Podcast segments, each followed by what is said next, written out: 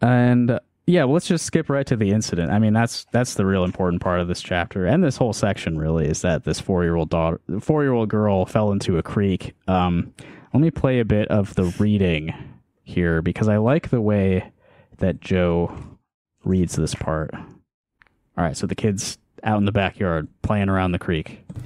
She shrieked as she slid down the bank into the creek, and Andy shrieked too, falsetto like a woman.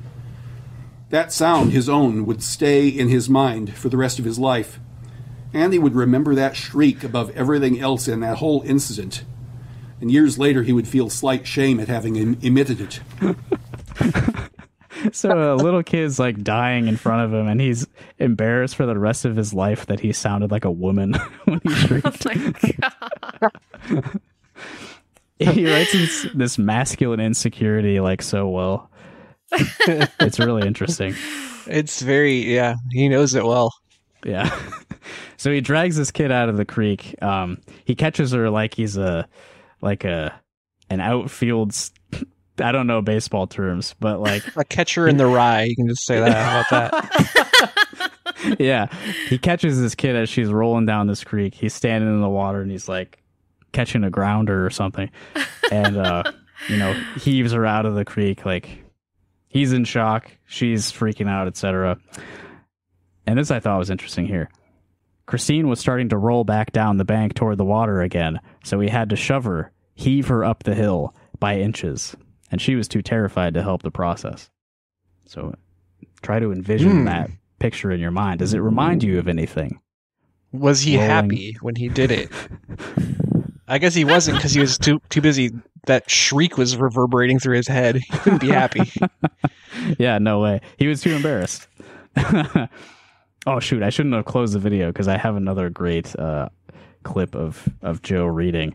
So he saves the girl and he he like gets a, a blanket out of his house to to wrap her up and try to dry her off wait, a wait, little wait. bit. I'm sorry. Right before you, I'm sorry. Before you do that, do you Yeah, yeah. see probably like 24 inches behind Doughbrain to his right, stage left? His right. Talking Yeah. about Karl Marx. I saw that earlier too. Yeah, he's set up in uh in Prairie Lights, kind of in front of like a political section, I guess. Yeah, there's some Marx there. There's George Marshall, uh, a book about the Roosevelts. Salman Rushdie, right over here. yeah, It's an It's like, interesting uh, backdrop. George Sherman biography. Yeah.